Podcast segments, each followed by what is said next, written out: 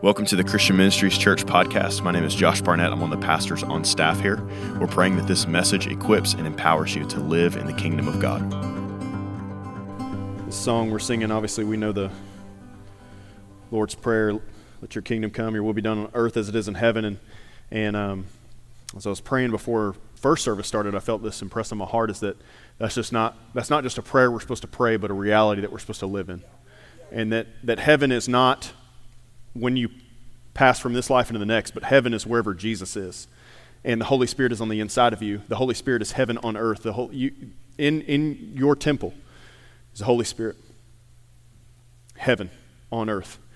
And um, as we're singing this, let heaven come, that's a, as we're crying out to the Lord, let heaven come, let heaven come, let heaven come, there's a measure in which He increases that in our life. And a lot of people begin to experience that in church settings or worship settings or in their, you know, their private devotion time is that, that is a cry. But that's not just supposed to be something that you experience here, but also when you leave. And it's, it's a reality in which we're supposed to live in where our constant heart cries, let heaven come. Let heaven come into my home. Let hum, heaven come into my workplace. Let heaven come into my relationships. Let heaven come into my marriage. Let heaven come into my finances. And that's something that we declare. And it begins to fill our heart and our mind and then begins to break out in the world around us. And it's something that we're supposed to pray over the nations as well. That we pray over our nation, we pray over the nations in the world, that we pray over uh, Israel and Palestine, that we pray over Ukraine and Russia, that we pray over China, that, that, that we wouldn't, that our prayers wouldn't be like, like, God, go get them, like in a violent way. But Lord, let your peace fill that nation. Let people come to the knowledge of who you are. I just saw a report this morning that 200 men in Gaza all had the same dream about Jesus in one night, and they all woke up and they gave their life to the Lord. Some of you shaking your head because you saw that report too. All in the same night, they had a dream about Jesus and came to the Lord. They all woke up the next morning and surrendered their heart to the Lord.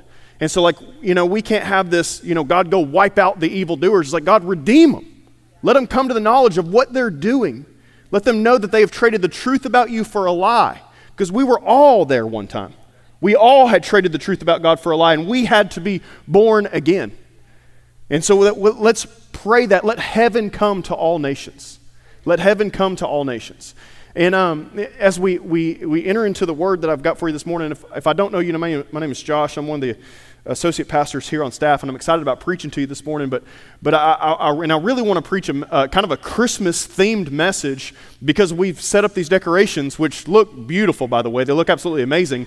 Um, and, and uh, real quick, I, I do want to thank everybody that came to help set up. Like, what an absolutely incredible church that we have we had a ton of people come and help, uh, help us set up, and all this went up, and the foyer and all that all went up in a couple hours. And then I know Miss Pat and Miss Sandy came and decorated the big tree out there. That's the job that nobody wants. That's the one that's that's the one that's tough, and it looks absolutely amazing. And church, we're so thankful, thankful, thankful to the ones that were able to come and serve on, on Monday and do. And, and, and why do we set all this? Why do we do all this? And, and, and Tim's message was great last week about celebrations and what a nation values is what it celebrates. And, and, and as the church, as we're supposed to be the light to the world, we are going to celebrate Christmas to the max, dude. Like, we're going to celebrate the birth of our Messiah. It's going to be the biggest birthday party that you have ever seen. But it's sad that some people put more money into celebrating their kid's birthday party than they do the birth of Jesus. Not celebrate your kids, go all in, but my goodness, we're celebrating the king of the universe and his birthday. And so like, we're celebrating God, the Word became flesh and dwelt among us. Come on. We're celebrating, and it was, it, it, I, heard this line a long time ago without the cross, there would be no Christmas. Without the resurrection, there would be no Christmas. And so we're celebrating Him coming because of His life and what He did and His resurrection. And we're celebrating all of that with the birth of Jesus. With, we're celebrating His everything that He did. And so that's why we do all these things. We got the production this Friday night and, and the Saturday matinee. And like, for real, like, you've got to come because we're, we're throwing the biggest birthday party ever. That's what we're doing. So invite all the kids on the block. Get them all to come. Invite the whole neighborhood. Well, I don't even know that kid. It doesn't matter. Get them here. They're going to have an incredible time. Come get them. I love what I'm just echoing what Chloe was saying, but like tell them to come and see the man who told me everything about myself. And so get your neighbors here. If you listen, I know some of y'all took those cards last week and they're still they're collecting dust right now on your coffee table. Take them and give them out like Tim told you to. Get everybody here. It's going to be absolutely incredible because we're celebrating the birth of Jesus. well, productions aren't really my thing and plays aren't really my It doesn't matter. It's not about you. It's about Jesus. We're celebrating the, our risen Lord and Savior. Let us not become complacent and passive in the way that we let us not just go through the motions, but let us stir something up on the inside of our hearts that we would celebrate our risen King in his birth. Amen? Cool. Two of you agreed with me. I'm going to wake y'all up this morning. Um, so, I want to talk to you about Christmas. I want to talk to you about as we're gearing up and, and getting ready for this day that is coming because it's a season. It's not just a, one day. Obviously, it's a season. You know, we're not even in December and we've got all these decorations up. And, and uh, with Thanksgiving and Christmas and New Year's and the holidays, it's like there's the, there's the grandeur and there's the materialism and there's, the, there's, there's all the bells and whistles and all that. And, and, and, and I even see in many believers, like a lot of times, we, this, it causes a lot of anxiety and it causes a lot of fear and it causes a lot of frustration and it causes a lot of, uh, uh, you know, maybe let's just hurry up and get this over with. And it, causes, it can cause a lot of conflict. You know, I, I, I see uh, stuff all the time where, you know, there's, a, there's memes, I see memes all the time about uh, whenever you invite people over to Thanksgiving and, you know, you got two worldviews colliding sitting at the table and, and, how do you get along with this family that you only see once a year. And, and uh, it can be really, the, the season can be really frustrating. It can bring lots of things uh, to the table and actually can, can, can pull up parts of your heart that you didn't even know were there. Um, which is the grace of God, because we're going to talk about that those things do need to be revealed this morning and why they need to be shown and why they need to be revealed because it's not supposed to be in there. And, and so, if you're taking notes this morning, the, the title of my message is Make Room. Uh, make room for the King, make room for Jesus, really. Um, and, and, and knowing that, that Jesus is not, uh, he's not uh, a cherry on top of your sundae. You know, it's not Jesus Incorporated. It's not, it's not, uh, you know, do Santa and the reindeer and all that stuff, but that's, that's the add on. Jesus is the reason.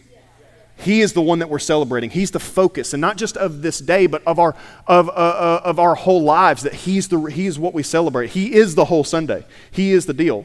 I love Isaiah chapter 9, verses 6 and 7. This is probably my favorite Christmas uh, verse. This is the prophet Isaiah prophesying about the birth of Jesus. Verse 6, he says, For unto us a child is born, unto us a son is given, and the government will be upon his shoulders. And his name will be called Wonderful Counselor, Mighty God, Everlasting Father, and the Prince of Peace. Of the increase of his government and peace there will be no end. Upon the throne of David and over his kingdom, to order it and establish it with judgment and justice from that time forward, even forever. The zeal of the Lord of hosts will perform this.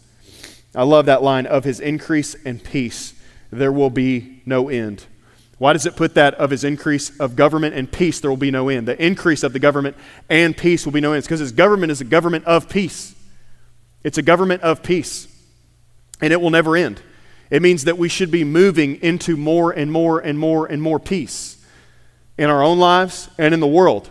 And, and, and, the government of God is always advancing. It's never retractive. It's never, it never loses steam. It's always growing. Since the resurrection of Jesus, the kingdom of God has only grown on the earth. Well, I don't know if I believe that. It's because you watch too much Fox News. It's because you're listening to false prophets telling us about how awful and bad the world is. And are there some evil things in the world? Yes but his government is still increasing. His government is still increasing. This thing is taking over, it's not going under. Okay.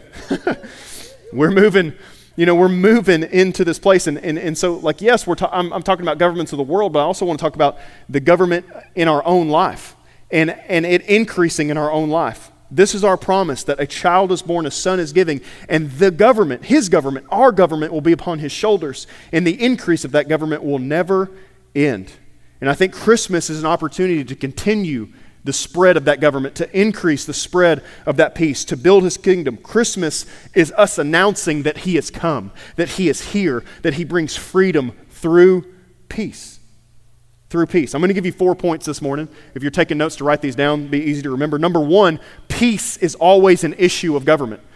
Peace is, an always, is always an issue of government. The reason that many nations are in absolute turmoil is because a lack of government or a very dysfunctional one. The reason that nations are in absolute turmoil is, an, is because of a lack of government or a really, really, really dysfunctional one. The reason, you know, and, and looking at that big picture, but also small picture, like the reason that businesses, homes, even ourselves oftentimes are in turmoil is because we have a government problem. We have a government problem. In ourselves, in the society, in the culture that we live in now, we value our opinions so much they're an idol. We always think that we're right. And, we were, and submission is a bad word, authority is a bad word nowadays. But if you want the government of God to increase in your life, you have to be willing to come under authority. You have to be willing to come under authority. You have to be willing to listen to the Word of God. You have to be willing to listen to the Holy Spirit. You have to be willing to listen to the Holy Spirit from your pastor. You have to be willing to listen to the Holy Spirit from your friends, from your spouse. You have to be willing to listen and let that government increase in your life because God is trying to increase peace in your life. So, who sits on the throne of your heart? Jesus comes to take over. He's, he, yes, he came for relationship, but he's also after ownership. He is Lord. He's not trying to be the cherry on top of your sundae, he's trying to be everything. The only command in all four Gospels, the only command that we find that is repeated in Matthew, Mark, Luke, and John, if it's the only one repeated, it might be the most important one. Maybe. I don't know. I'm just throwing that out there. The only command uh, repeated in all four Gospels if you want to save your life, you'll lose it. But if you lose your life for my sake, you'll find true life. Take up your cross and follow after me. The only commandment that we find in so that's like a t- complete surrender of my life, taking up my cross and following after him. All problems that exist in our lives and in the world today are government problems. And, and our political governments are trying to fix spiritual problems with laws. Our governments are trying to fix spiritual problems with laws, or in our case right now, taxes. By passing laws or changing economic systems, but the problem is not an is not an outward there's not an outward solution, it's the internal problem of man that has to be fixed. Every problem in the world is a sin problem. It's a sin problem. And our government is trying to fix it by controlling the external nature of man, but you're never going to fix it controlling the external nature of man. I mean, with at gunpoint, I guess. But it doesn't deal with this internal change, this internal problem. The, the root problems of the world is, an inter, is the internal sin of each individual. And the fundamental solution is the internal transformation of the sinful heart. The law of God has to be written on our hearts. Jesus came to establish his rule and his reign and his throne on the hearts of men and women. And this isn't a bad thing. Submission is a great thing. Submission to the Lord is going to bring you peace. Luke 2:14, the first announcement of the gospel, the angels to the shepherds, peace and goodwill towards men. Peace and goodwill towards men. The first announcement was goodwill towards men that peace and great joy has arrived and he came to overthrow the kingdoms of this world, not with violence but with supernatural peace. More has changed in our world since the resurrection of Jesus simply through the preaching of the gospel than anything else. Than anything else. The reason that we have the nation, as blessed of a nation as that we have right now is because of the preaching of the gospel. In any place that Christian values are put at the forefront of a society, that society will always flourish. Why? Because God is the creator. And we don't invite him into our world, we have to step into his world. He came to establish a spiritual kingdom that reigns by way of supernatural peace. And even the Israelite, the, the, the, the, disciples, they didn't get this. They kept wanting Jesus to take over violently, set up your kingdom, overthrow these dead gum Romans. And he's like, I'm going to, but not the way you think I am. And he did. Within 300 years, the known world had changed because of the spread of the gospel. Come on. We are the light of the world. We are the, I thought Jesus was the light of the world. Jesus is life, and his life is the light of all mankind. And he said, You are the light of the world, the city on a hill. But we're not going to be the light of the world if he's not ruling and reigning on our hearts. We've got to submit to his ways and not have our own ways, submit to his plans and not have our own plans, submit to his dreams and not have our own dreams. We submit to his plans and his purposes in our life. Jesus wasn't interested in some sign of some kind of social deliverance or revolution. His goal was not to fix the external, but the internal problems of man. He came to put us at peace with God so that we could have peace from God. He came to put us at peace with God. This is a relationship filled with peace. When we submit to His Lordship, When we submit to his government, then we will be at peace. Jesus knew if he could calm the storms inside of man, that then they, we, could calm the storms inside the world. If he could calm the storms inside of man, then we could calm the storms inside of the world. And the church has calmed a lot of storms inside of the world. But it's when we forget who we are that we allow the storms to continue. But where's the church that says, not on my watch, not here, are we going to let this evil continue? Come on. If you have a peace problem today, if you're full of anxiety and worry and stress, it may be because you have a government problem. And I don't mean politics, I mean the government of your heart, your mind, and your soul. I want to read real quick Philippians chapter 4. Philippians 4, verse 6. Don't worry about anything. Instead, pray about everything. Tell God what you need and thank Him for all He has done. Then, then you will experience God's peace, which exceeds anything we can understand. His peace will guard your hearts and your minds as you live in Christ Jesus. Don't worry about anything. Are you kidding me? Nothing? That's what it says. Don't worry about anything. How do I not worry about anything? Because you tell God all that you need and then you leave it in His hands. Your kingdom come, your will be done on earth as it is in heaven. God, thank you for everything that you have done in my life, and I know everything that you're going to do because I told you my needs, and so I'm going to just trust and follow you. And many reasons we have peace problems because we have trust issues and we don't trust Him to take care of everything. But man, and, and I see this in my own life. I see bills coming up and I see pay coming in, and I'm like, Dear God, I need you to come through. But then I worry and strive and try to conjure up and try to figure out and plan and scheme and oh my gosh, oh my gosh, oh my gosh, oh my gosh. And then my family hates me by the end of the week because instead of giving thanks for what he's done, I'm worried about what's upcoming. And he says, Trust in me. Tell me what you need, and then you'll experience my peace. You hear me? Okay, we're talking about living by faith this year. Come on. Do you, can you see what He has done in your life and let it build faith for what He's going to continue to do in your life? Come on. Do you hear me? If you're having anxiety, if you're having stress problems, you may have a government issue because His government is one of peace. And if we have no peace, we may not really trust Him. We may not be really submitted. We may be trying to live life on our own strength. Is there strife in your home between you and a kid or you and your spouse? Even financial issues. A lot of times, financial issues are government issues. Are government issues. Government issues. If I could give you a check right now that would solve all of your money problems, and if that took away all your stress, you've got more than money problems. Do you trust in Him? Do you trust in Him? Do you trust Him with your tithe? Do you trust Him with your offering? Do you trust Him with your job? Do you trust Him with your retirement? Do you trust Him with your 401k? Do you trust Him that He is going to take care of you, that He's going to supply all of your needs? Do you trust Him? Listen, do you trust Him even if real persecution breaks out? Not that somebody said something mean about you on Facebook, but do you trust Him even? Because I look at the book of Acts and I read Fox's Book of Martyrs and I see people that have what uh, uh, uh, Brennan Manning calls ruthless trust. Do you trust Him completely. Because if you don't, you're going to have peace issues. You've got to go all in and trust that He's going to work it all out. Listen, God, I think we get so caught up in who's, who is ruling on the thrones of man.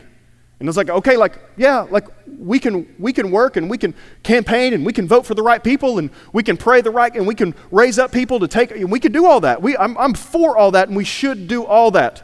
But you know that God is going to use whoever sits on the throne of America? Some of you are so stressed out about Joe Biden being on the throne of America, but you know what? God is using Joe Biden to cause you to pray more. God is oh, all this inflation and the gas prices and, and the Christmas presents and the, how are we going to what? God is using those things to cause you to lean into Him and trust. Come on. And when we go through great seasons of favor and gas prices are low and we got somebody that's kind of good, kind of decent sitting on the throne of America, God is you he's going to use that to cause you to thank him because it's by his grace that you've got anything that you have. Come on. Peace is a government issue. Peace is a government issue. And, and listen, big tip for everybody, everybody. You want to inherit God's peace, learn to delay gratification. Learn to delay gratification, and you'll have the peace of God. Sometimes, some of us just need some wisdom in our finances so that we can have peace of God. Sometimes we cause our own anxiety and worry. My goodness, most of the time. okay, peace is a government issue. Number two, number two, conflict is necessary for peace to be attained. Conflict is necessary for peace to be attained. Whenever a new government begins to overthrow the, the current one, there's going to be conflict. There's going to be pushback. And, and, I, and I, we can play this out. We can see this big picture in real life scenarios right now in the world. But also, for peace to be attained in your heart, conflict is necessary. Do you, like, I, I, see many believers, they get saved and they get on fire for the Lord, and then God starts calling them to lay down things, and it's like, oh, like that's really hard. And the, people struggle going through the discipleship and the sanctification process, and it's like, you think the devil's just going to give up on you? Like before you said yes to Jesus, you weren't really a problem for him, but now you are. It's called spiritual warfare. He's going to come against you. But praise God. Praise God, you're now a threat to hell. Conflict is necessary. The devil doesn't want to let you go. He doesn't want you to let your sin go. He doesn't want you to lay those things down. I love what Bill Johnson says. He says, Peace is not the absence of something, but the presence of someone. Peace is not the absence of conflict, but the presence of Jesus. Come on. It's not the absence of conflict, but the presence of Jesus. Matthew 10 34, Jesus says, Do not suppose that I came to bring peace to the earth. Wait, I thought you were the Prince of Peace. I thought you said goodwill, good tidings, peace to men, like all those things. Like I thought you were bringing peace. And he says, Don't think I came to bring peace, I came to bring a sword. But he's not talking about physically, he was talking about spiritually. In that moment, he was sending the disciples out to preach the gospel,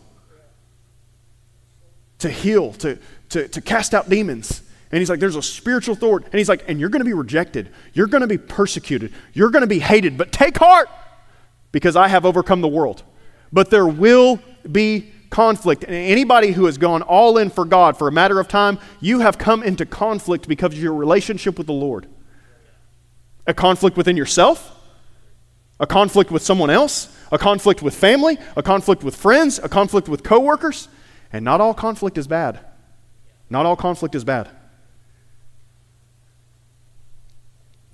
There's a conflict within yourself. If you feel like you're being if you feel like you're being pulled apart, are you trying to hang on to an idol? Because you can't hold your sin in one hand and your Savior in the other. They're going in different directions. And you may feel stressed out or worried or anxious because there's something that you need to let down so that you can go with Him. But are you feel like you're being pulled apart and there's worry and there's stress and there's anxiety and just, your mind is overwhelmed? It's like, what are you trying to hang on to that you need to let go of? Jesus was never rocked by the storms around him. And, and listen, you read the Gospels, and it seems like Jesus was in constant conflict. But I never get the feeling that it caused him anxiety. I never get the feeling that he was anxious or worried. And I never get the feeling that he was in a hurry. He just seemed like he was at rest all the time. He seemed like he was at peace all the time. And he brought conflict, he brought a spiritual sword to the hearts of men. He well, I'll say this we wouldn't have peace with God now if He didn't bring the conflict that He brought. We have to know many times before peace can be achieved, conflict must arise, sometimes between nations, political parties, business, relationships, people in themselves. But conflict is not always negative. Many times it can be positive and even necessary. Have you ever had a conflict with someone, like healthy conflict with somebody, like in a relationship? And then, like, when you have healthy conflict, like that relationship gets better not worse. It gets better when it's done the right way. That relationship goes stronger. And so, healthy conflict is not something to be avoided, but something to be engaged in. And let that bring peace to a relationship, peace to your marriage, peace to your kids, peace with your coworkers. Conflict is not always negative. Many times it's positive and even, necessary. Jesus, the Prince of Peace himself, said, I came not to bring peace, but a sword. When you go. When you go all in on Jesus, it will turn people away from you. Persecution will take place. You may lose friends, lose friends and family. But all those things, like if those things, the sword comes and it begins to cut things out of your life, or begins to end relationships in your life, there will be a supernatural peace that will arise in your heart if you trust in Him and you're willing to let go. Supernatural peace that arises when your mind, your heart, your mind, and your soul, anxiety, fear, depression, internal warfare can begin to slide off of you as a peace that passes all understanding begins to cover you, to cover your life as you're born again. You've, you, you've, you've got to go all in because he doesn't, he doesn't do both ways. You can't be one way at work and one way at home. It's a complete surrender to Him, which leads me to point number three. Be, everybody has to do something with the person of Jesus.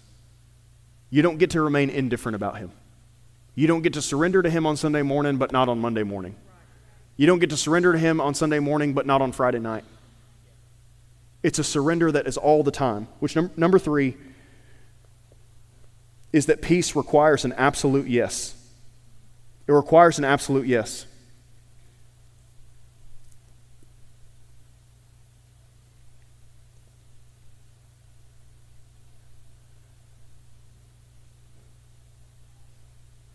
In Luke chapter 1, verse 26, it says, In the sixth month of Elizabeth's pregnancy, God sent the angel Gabriel to Nazareth, a village in Galilee, to the virgin named Mary. She was engaged to be married to a man named Joseph, a descendant of King David. Gabriel appeared to her and said, Greetings, favored woman, the Lord is with you. Confused and disturbed, Mary tried to think what the angel could mean. We hear, Greetings, favored woman, the Lord is with you. We probably would get excited. But it confused and disturbed her. Don't be afraid, Mary. The angel told her, For you have found favor with God. You will conceive and give birth to a son and you will name him Jesus. He'll be very great, and he'll be called the Son of the Most High. The Lord God will give him the throne of his ancestor David. He will reign over Israel forever. His kingdom will never end. Mary asked the angel, But how could this happen? I am a virgin. That's a valid question. The angel replied, The Holy Spirit will come upon you, and the power of the Most High will overshadow you. So the baby to be born will be holy, and he'll be called the Son of God. What's more, your relative Elizabeth has been pregnant in her old age. People used to say she was barren, but she has conceived a son and is now in her sixth month, for the word of God will never fail. Mary responded, I am the Lord's servant. May everything you have said about me come true. And then the angel left her. Peace requires an absolute yes. When the angel shows up and says, Greetings, favored woman, he has to follow up with, Don't be afraid. Because Mary knew the Old Testament, and every time angels showed up and started talking to people, things always didn't turn out great for those people. And so oftentimes we think favor, we're like, Yes, Lord. We think promotion, we think money, we think position. And sometimes those things come with favor, but they also come with some conflict. And if we try to run from that, you're going to be at a constant state of conflict on the inside of yourself because peace requires an absolute yes to God. And God can only use you to the degree in which you surrender to Him. God can only use you to the degree in which you surrender to Him. Don't think this was Mary's big break. This was God interrupting every part of her life. She was surrendering her hopes and her dreams, her house at the end of the road, her new stud fiance. She was, because the angel didn't say, Hey, Mary, I'm going to go tell Joseph everything I just told you. So she's saying yes, and she doesn't even know if that's figured out yet. Do we have that kind of faith that we can say yes to the Lord when He doesn't say what all it's going to entail or I'm going to work all this out for you? He just says, like, uh, this is going to happen. Favored woman. It didn't bring rainbows and butterflies and riches and glory. It didn't make her dreams come true. Favored woman. Listen, favored person. That hard, impossible task that God has called you to do, favor. That difficult coworker, favor. That difficult child, favor. God has put you there with that, with that person, that coworker, that spouse, that child, for a reason. That family member, for a reason. Favor. Favor. Because you love God and want to build His kingdom, that's why you're here this morning favor. You need to change your perspective on your circumstances. You get to walk this out. This is a privilege, an assignment, a calling, a purpose, because you found favor with God. Favor comes at a high price. When God comes and says favored, He's about to ask us to lay down our entire lives. He's asking Mary to give up her entire life, her plans and her dreams, to be humiliated, hurt, rejected, fiance almost left. Listen, in this ancient Jewish culture, a young married, unmarried girl who became pregnant would probably remain unmarried for the rest of her life unless the father of the child agreed to marry her. But Joseph knows he's not the father. If the father rejected her, she would probably have to just live on her own. And listen, ladies, life was a lot harder back then. She couldn't just go get a job anywhere she wanted to. Women were dependent on their husbands, they were dependent. Life was a lot more difficult. And, and, and probably this would have been a lot more accepted nowadays. In this very high honor, in this culture, she would have been called lots of names, rejected by lots of people. And she says, with all of that in mind, she says, May everything you say come true. May everything you say come true. See, if we don't have that heart, the heart of Mary, we disqualify ourselves from the peace of God and we will live in a state of constant conflict until we give an absolute surrender to the Lord and what He's called us to. And not when He said, hey, A plus B equals C. When He says, this is what I've called you to do. Well, how is that going to work, God? How is that going to. Everything you said, Lord, I'm all in. I give you my yes this morning. Matthew 1 18 through 25 gives the story of Joseph. This is how Jesus the Messiah was born. His mother Mary was engaged to Joseph, but before the marriage took place, while she was still a virgin, she became pregnant through the power of the Holy Spirit. Joseph, to whom she was engaged, was a righteous man, and he did not want to disgrace her publicly, so he decided to break the engagement quietly. As he considered this, an angel of the Lord appeared to him in a dream Joseph, son of David. The angel said, Do not be afraid to take Mary as your wife, for the child within her was conceived by the Holy Spirit. And she will have a son. You're to name, name him Jesus, for he will save his people from their sins. All of this occurred to fulfill the Lord's message through the prophet Look, the virgin shall conceive a child, she'll give birth to a son. They'll call him Emmanuel, it means God is with us. When Joseph woke up, he did as the angel commanded, took Mary as his wife, but he did not have relations with her until her son was born, and Joseph named him Jesus. I believe perhaps the Lord waited 400 years from Malachi to Matthew, from the closing of the Old Testament to the opening of the New, from the closing of the promise to the opening of the child is coming. I believe God waited 400 years because of a man like Joseph. Because of a man like Joseph. Maybe he was waiting on a man of character like Joseph because everyone would have known his whole life that Jesus was not his son. And not a lot of people believed the Son of God thing while Joseph was still alive. We don't know when Joseph died, but it probably would, would have been around the time that Jesus was a teen. And not a lot is said about him. And I imagine the looks that he got while he was walking down the road with Jesus. The looks, the gossip, the things said about him, the family dinners he wasn't invited to anymore, the festivals, the parties, the celebrations that he was no longer invited to, because that is not your kid. I think about when Mary and Joseph were, when they were going to Bethlehem, and it said there was no lodging available for them at the inn. Don't think hotel. That was not hotel. Joseph was going back to his hometown in Bethlehem. It would have been aunties and uncles and cousins and, and, and friends that he grew up with that had no inner room or upper room available for them to stay in. It wasn't, no, it wasn't a nasty, mean innkeeper, it was family. It was family.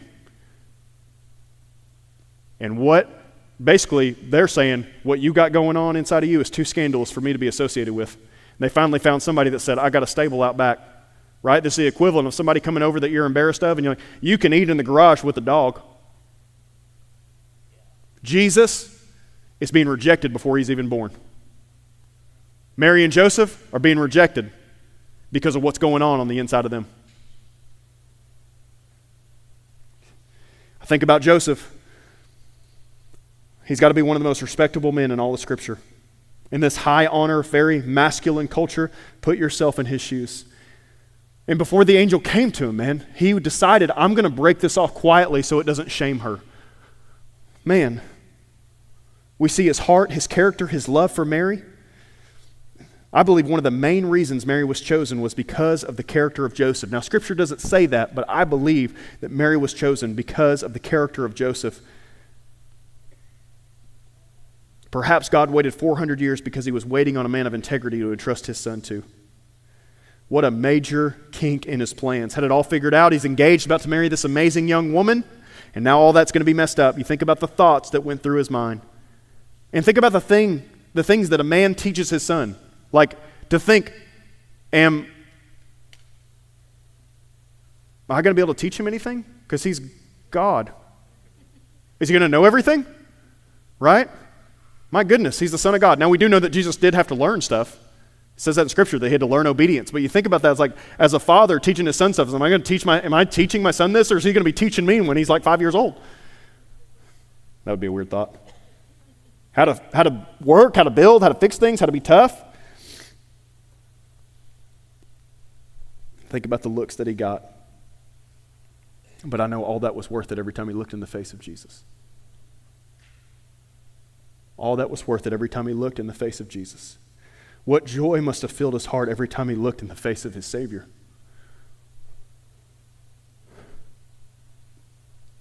It's worth the gossip and the hurt and the rejection every time I look into his face.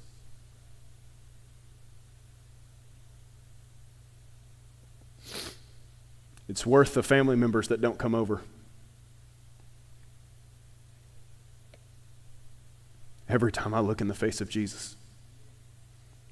It's worth every friend that I've lost along the way every time I look in the face of Jesus. He's worth it. He's worth it, church. He's worth every nasty thing they've ever said. He's worth every ridicule I've ever accepted. He's worth it all. He's worth it.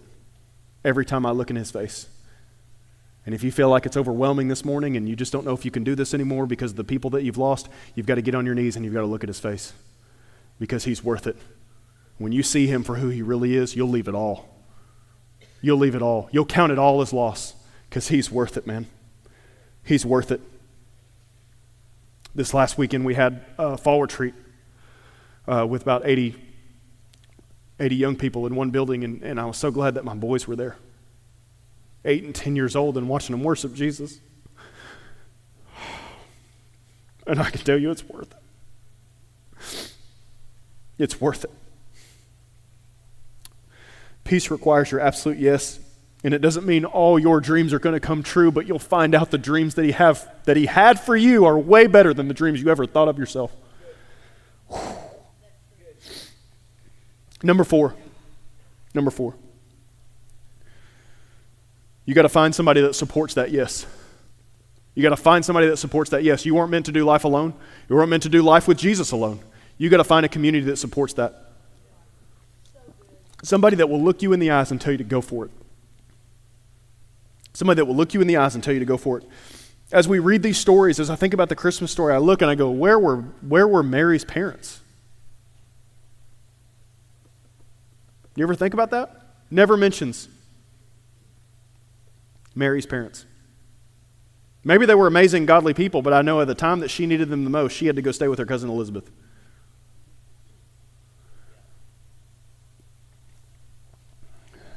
You got to find a community, maybe a small circle, but you've got to have people that tell you to go for it. In fact, this is why God sends Mary to go and stay with Elizabeth and Zechariah. She had to find some people that she didn't have to explain herself to.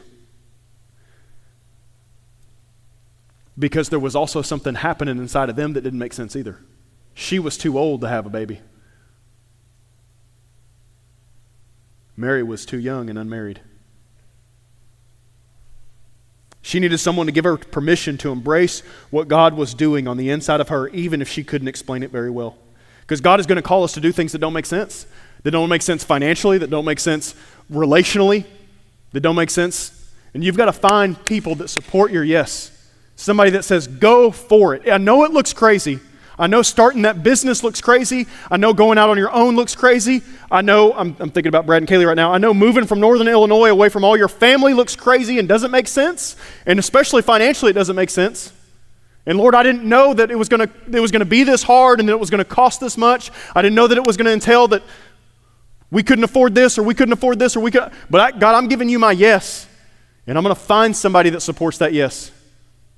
You got to find somebody that supports the yes. You got to find a friend. When all my other friends in school, when they're not listening, when they don't want to serve the Lord, when they're caught up in relationships and, and partying and whatever, I'm going to find somebody that supports my yes. You hear me? I got overwhelmed. I was I love to I love to stand before I come out and preach. I stand backstage and I watch the young adults over here worship. And I saw all these girls down on their knees with their hands lifted and like I'm telling you, go for it, girls. Dance around the room. Stay on your knees. Don't let that Sam, you, I saw you worshiping back there, my guy. Keep going for it, dude. Don't stop. Don't stop. Go all in. Go after it. Come on. You need people in your life that just say, go for it. When you can't even put it into words. When people say, why don't you come to this part? Why don't you drink this? Why don't you smoke that? Why don't you? Why? Why don't you watch this? Why don't you listen to that? Why don't you? And not, not that we get in off into legalism or stuff like that, but you just lose desire to do those things, man. I don't know why I'm always crying. I don't know. But I need people that will look at me in the eye and say, go for it. Follow those tears. I don't know. I don't know why I don't want to do that. I don't know why I can't put my Bible down. I don't know why I only want to listen to worship music. I don't. I don't know. All I know is that it's God. I don't know why I'm I don't know why I'm leaving this secure financial situation. I don't know, but it's God. I don't know why I'm doing this. I don't know why we're going to we're going to teach or raise our kids up this way. I don't know why we're handling our marriage this way. I don't know I don't know why, but I know that it's God. Because I know, like I know, like I know that you work with people. I know that you work with normal people. And you, I just think about the marriage seminar. You tell people going to marriage seminar, and they think you're absolutely crazy. Why are you going to marriage seminar? Your marriage is great. I don't know, but God told me to. I don't know why I'm moving states to come to this church, but God. I don't know. I don't know why God told me to sit under Tim and Paul. Because us three are way different than any, like, we're all opposites. I don't know, but it works because it's God. And I don't know why people would ever leave their ministry. I don't know why people would ever leave their leadership. I watch them and their lives fall apart. But I'm saying yes to those men. I don't know why, because they're not very nice sometimes. I'm just kidding. They're amazing. I don't, I don't know why, but it's God. It's God. It's God. You never see Mary's parents, but you see Elizabeth and Zechariah. And I'm not saying Mary's parents weren't amazing, godly people, but in the time she needed validation the most, she goes to say with Elizabeth and Zechariah because they were going through something that was very similar. And listen, just like Elizabeth and just like Mary, something was going on in the inside of them that they couldn't explain.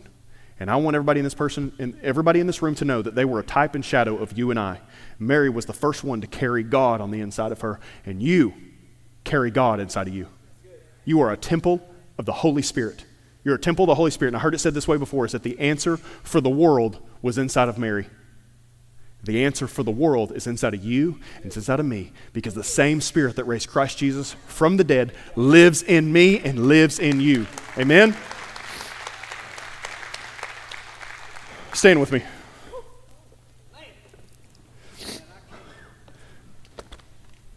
Come on. I know sometimes with the productions and the trees and the gifts and the, and the, and the fun and the hot chocolate and the, the candy canes and the, all the goodies, all the goodies, man. Uh, Thanksgiving to Christmas Day, the diet don't count, right? We don't count calories during that time. We just, we go all in, all right? You got the other 12 months of the year to get it right, okay? Or 11 months of the year to get it right. Um, but I know a lot of that times people coming and going and doing and whatever, sometimes that can, that can be a band aid. It can be a placebo for what's going on inside of your heart. And I want us to get our hearts right before we move into this season. Before we enter in the rest of these holiday season, that we would say, God, search me. Is there anything in me? Is there a reason I'm feeling this anxiety? Is there a reason I'm feeling this whatever? And, and, and, I'll, and I'll be honest with you. Um, growing up, I did not like Christmas. Some of y'all have heard my testimony, but I was not a fan of Christmas. I was the Grinch. When I married Sarah, I was like, why do you care so much? I thought, I thought she was an alien. I was like, yeah, this is weird.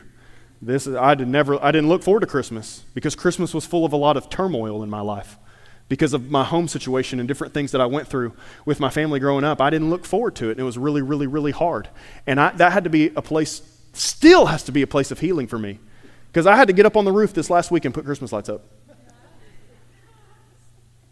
And, I, and listen, I'm trying to have a good attitude, going good, get the Christmas lights up there, and then all the clips that I left on there last year so that it'd be easier this year, they all start to fall off and go in the gutter and fall off the roof. And I'll be honest with you, I cussed. I said a dirty word. I was so mad.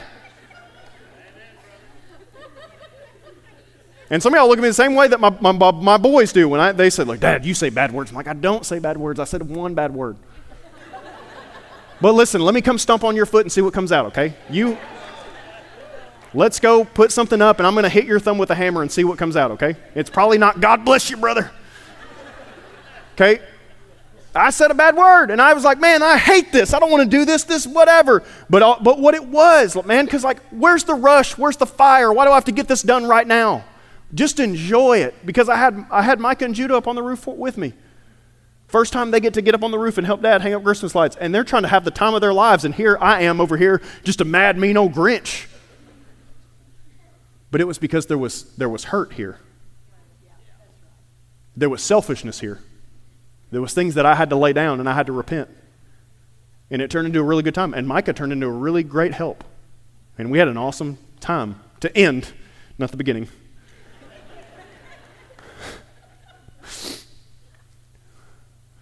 And I had to realize it's not about me, man. And when I made it not about me, the peace of God began to fill my, fill my heart and my mind and fill my home. Because I realized it's not about me, it's about Him. It's about Jesus. Amen? Let's pray. God, we thank you so much for today. We thank you so much for your word. We thank you so much that you became Emmanuel. You became God in flesh and you dwelt among us, Lord, so that we could dwell with you. We're so thankful that you made your home among us. God, may Christian Ministries Church be a place where your glory and your presence dwell. May it be a place that we have let heaven come. We've let heaven come fill our church, fill our homes, fill our lives, our marriages that we've let heaven come. And no matter what it costs us, Lord, we know that supernatural peace comes from you. And even when, it, even when there's, there's storms going on around us, Lord, may we be a beacon for heaven that walks through those storms, that is in as much rest as you were when you were asleep in that boat, God. May we not let the things of this world bother us, that we would take every thought captive that comes into our minds and we make it obedient to God and we fix our mind on heavenly things so that the peace of God would guard our hearts and our minds this Christmas season. God, we give you our yes. We ask that you would enthrone yourself on our hearts. Search us, Lord. Reveal anything in us that we need to be heal- healed of or that we need to let go as we start this season, this celebration of your birth. God, we love you. We're so thankful for everything that you've done and everything that we're that everything that you're going to do. We cast our worries and our cares and our anxieties at your feet this morning. In Jesus' name. Amen. God bless you, church. Thank you for listening to this message from Christian Ministries Church. If this message impacted you and you'd like to sow into our ministry, you can give at cmchurch.com. If you'd like to listen to more of our messages, you can find us on Facebook, Instagram, and YouTube. Just search for Christian Ministries. God bless.